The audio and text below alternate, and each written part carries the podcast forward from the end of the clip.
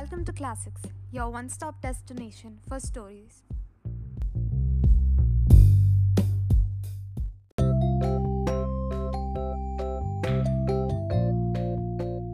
Once there was a saint.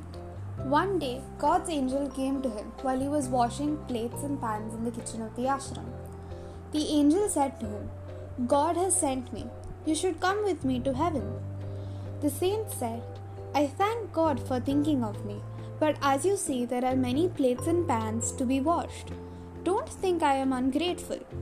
The angel disappeared. After some days, the angel came back. This time, the saint was working in the garden. He said to the angel, Look at these weeds. I have to clear the garden. Every day, the saint was busy doing some work. One day, he was tending the sick. He was giving medicine to a patient.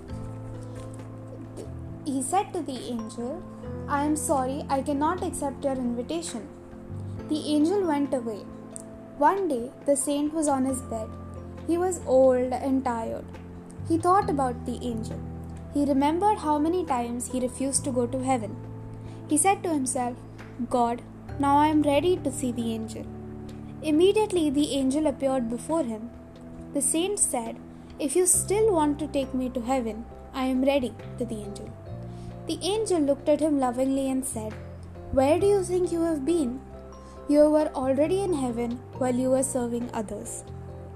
So, the moral of the story is that the only way to experience heaven on earth is by serving others. Thanks for listening. Please share and subscribe.